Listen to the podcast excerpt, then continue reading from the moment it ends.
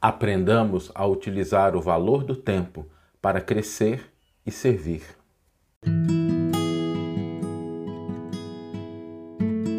Você está ouvindo o podcast O Evangelho por Emmanuel, um podcast dedicado à interpretação e ao estudo da Boa Nova de Jesus através da contribuição do benfeitor Emmanuel.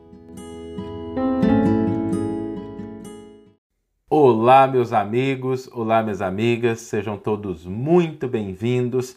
Estamos começando a nossa reflexão diária, esse momento em que nós abrimos espaço na nossa mente, no nosso coração para uma mensagem do Evangelho de Jesus e um comentário de Emmanuel que nos auxilia a compreender e colocar em prática os ensinos do Cristo. E hoje nós vamos refletir sobre algo de fundamental importância para que a gente alcance a felicidade, para que a gente alcance a plenitude, o crescimento, o aperfeiçoamento, que é o valor do tempo. O tempo que é o recurso mais importante de que nós dispomos porque ele supera o valor de todas as coisas. Imaginemos que a gente tivesse uma quantidade extraordinária de dinheiro, mas a gente não tivesse tempo, a gente tivesse alguns segundos de vida, de nada aproveitaria. Até mesmo a saúde.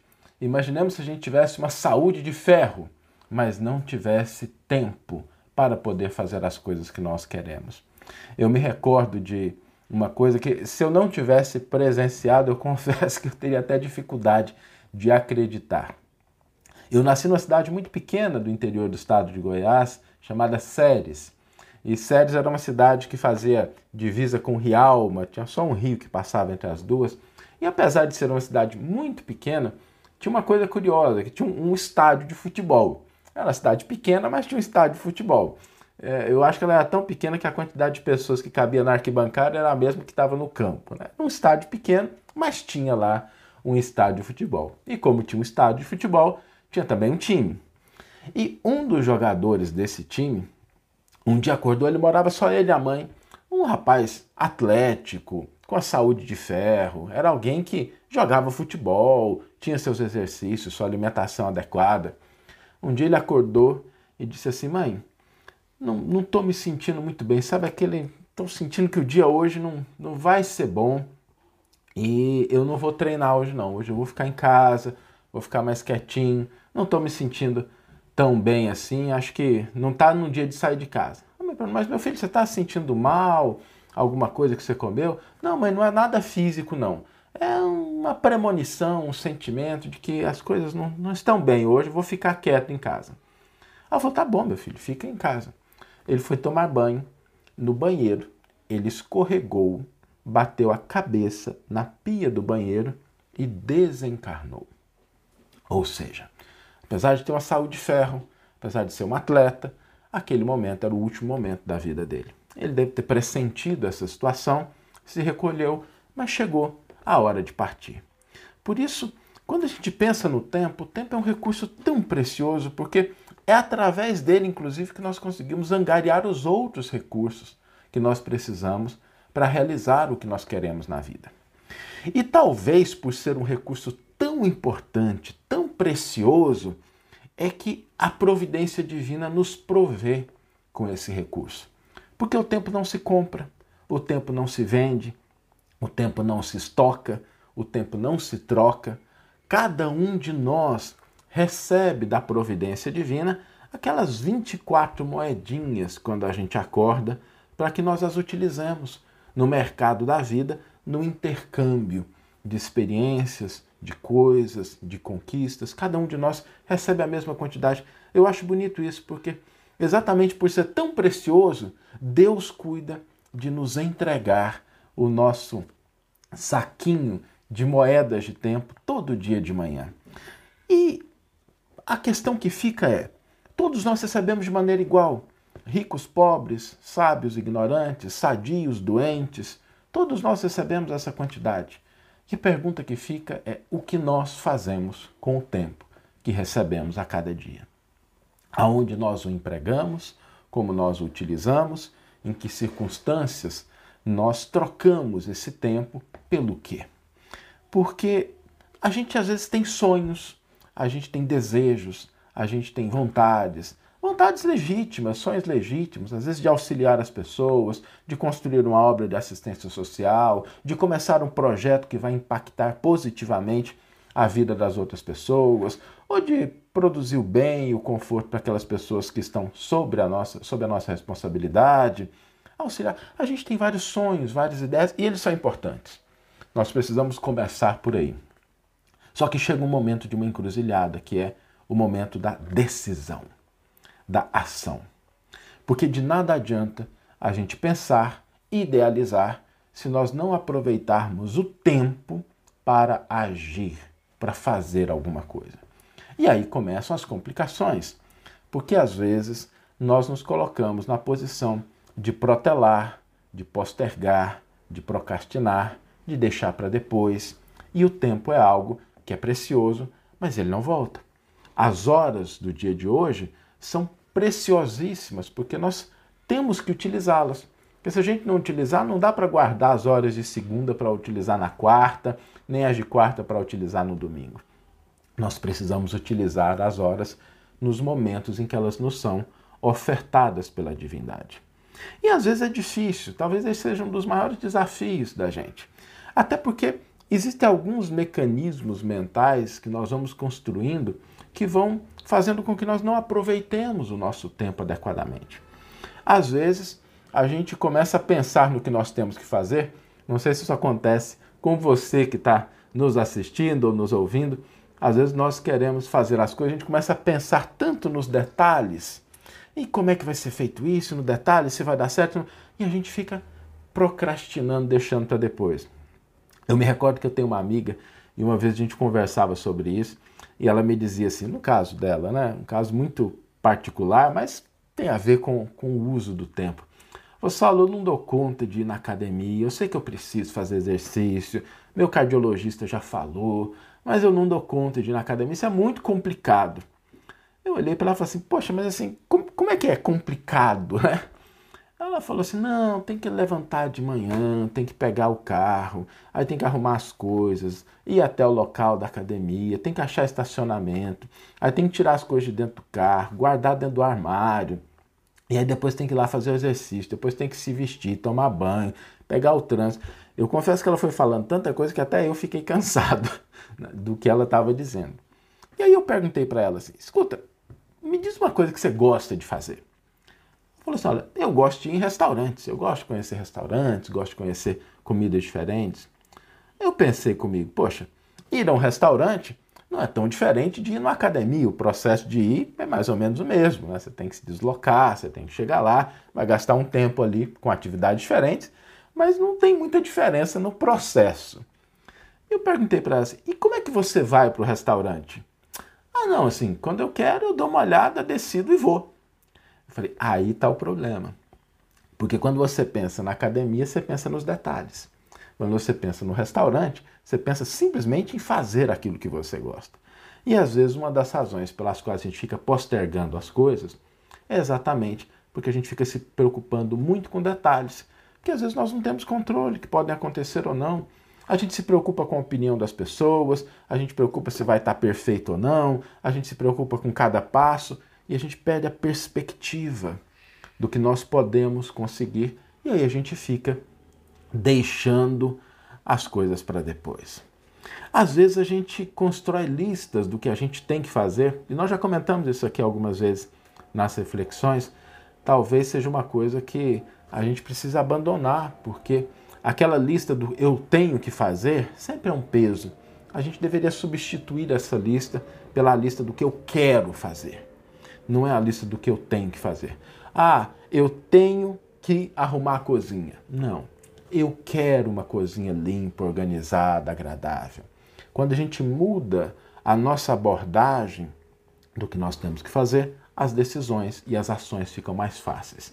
Então, um bom exercício, eu aplico isso comigo, a gente não ter mais a lista do que eu tenho que fazer e a gente ter a lista do que eu quero fazer, do que eu quero conquistar, do que eu quero obter. A gente às vezes tem dificuldade de ficar hesitando diante das coisas. É, é uma coisa muito pessoal minha, estou compartilhando isso da minha vida. Eu tenho o hábito de tomar um banho frio de manhã cedo. E um dia minha esposa Larissa perguntou para mim: escuta, Saulo, mas por que isso? Eu falo: olha, porque eu estou condicionando o meu corpo a não hesitar. Porque a gente, quando tem que entrar debaixo do chuveiro gelado, principalmente quando está um pouquinho mais frio, a gente arruma desculpa, escova o dente com mais tempo, demora um pouquinho. Mas às vezes a gente precisa se condicionar a não hesitar, a agir, a fazer, a realizar algo. Às vezes a gente pensa muito nas dificuldades e uma boa estratégia é a gente pensar naqueles 20 segundos que a gente pode começar. Assim, olha, vou dedicar 20 segundos, 30 segundos para essa atividade, porque quando a gente começa a fazer, as coisas se tornam mais fáceis. E é importante a gente se lembrar do valor do tempo para as nossas ações, porque servir, caminhar, auxiliar, crescer, fazem parte do nosso propósito na vida. Quando nós utilizamos o tempo na busca de realizações em favor do bem, do próximo, do nosso crescimento, nós estamos aproveitando esse tesouro inestimável que é tão importante que quem provê é Deus.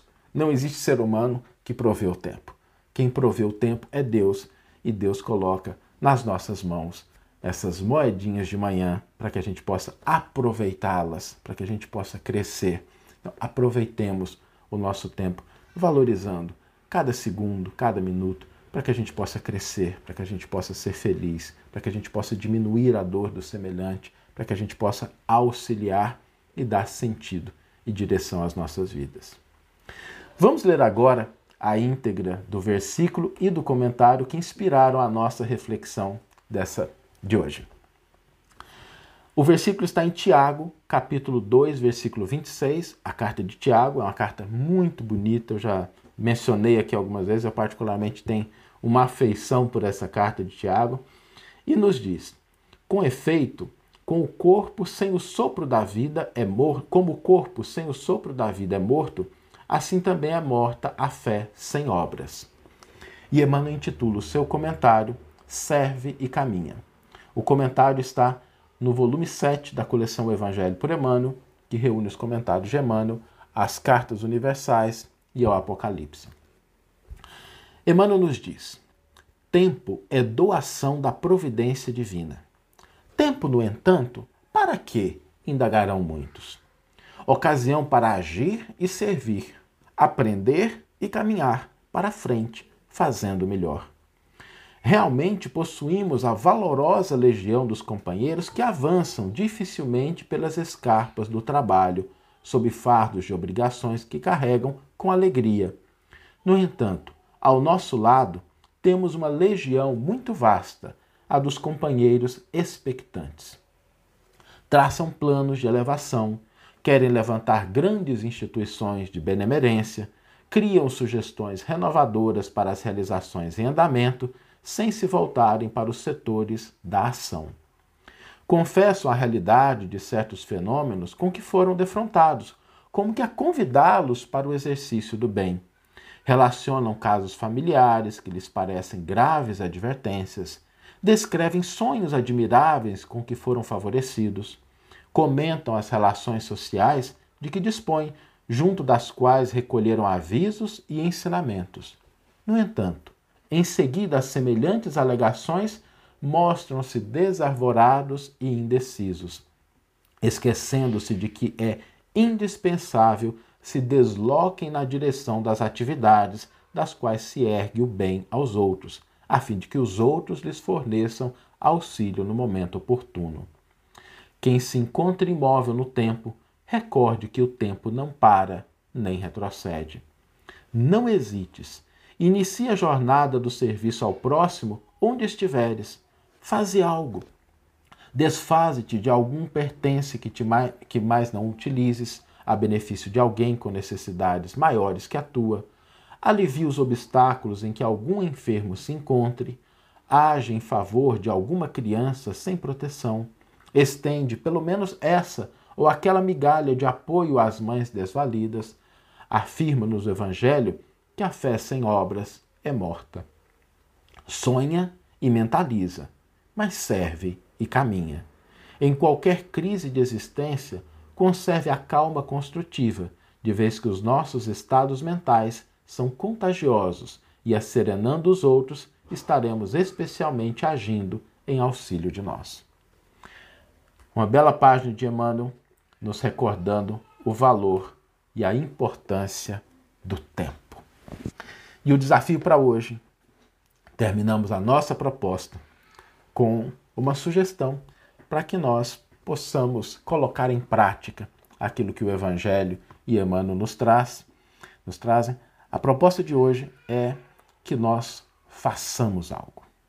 Mas eu queria sugerir que a gente fizesse duas etapas. A primeira etapa é a gente fazer uma listinha não do que eu tenho que fazer, mas do que eu quero fazer. Aquilo que eu quero fazer. Só que essa lista, ela precisa ter pelo menos duas coisas. Algo em favor de alguém, algo em auxílio de alguém, pode ser qualquer pessoa, pode ser uma ligação, pode ser um e-mail, pode ser uma mensagem, pode ser um auxílio efetivo a uma pessoa que sofre, pode ser uma doação de alguma coisa que a gente não está utilizando em casa, qualquer coisa.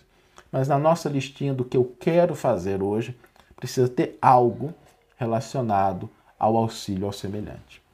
E tem uma outra coisa. Sabe aquele sonho, aquela vontade que a gente tem, alguma coisa que a gente está querendo, que a gente buscou, que a gente vem protelando durante muito tempo? Hoje a gente vai fazer alguma coisa na direção disso que a gente está buscando. Cada um vai fazer a sua, cada um vai buscar nos refolhos da alma, da sua própria mente, o que é que gostaria, mas nós vamos tirar isso do estágio dos sonhos, dos ideais, e a gente vai fazer alguma coisinha nessa direção, ainda que pequena. O desafio para hoje que nós tenhamos a nossa listinha do que eu quero fazer, com pelo menos duas coisas, algo em favor do semelhante e na direção daquilo que eu estou buscando. E hoje nós vamos fazer alguma coisa, agir, ainda que seja pequeno, mas nós vamos colocar alguma ação, nós vamos colocar alguma coisa em prática na direção daquilo que nós queremos. E a frase, para ficar na nossa mente, para que nós possamos voltar à reflexão, lembrar do comentário de Emmanuel, a frase é: quem se encontra imóvel no tempo, recorde que o tempo não para nem retrocede. Quem se encontra imóvel no tempo, recorde que o tempo não para nem retrocede. Que tenhamos todos uma excelente manhã, ou uma excelente tarde, ou uma excelente noite e que possamos nos encontrar no próximo episódio. Um grande abraço e até lá.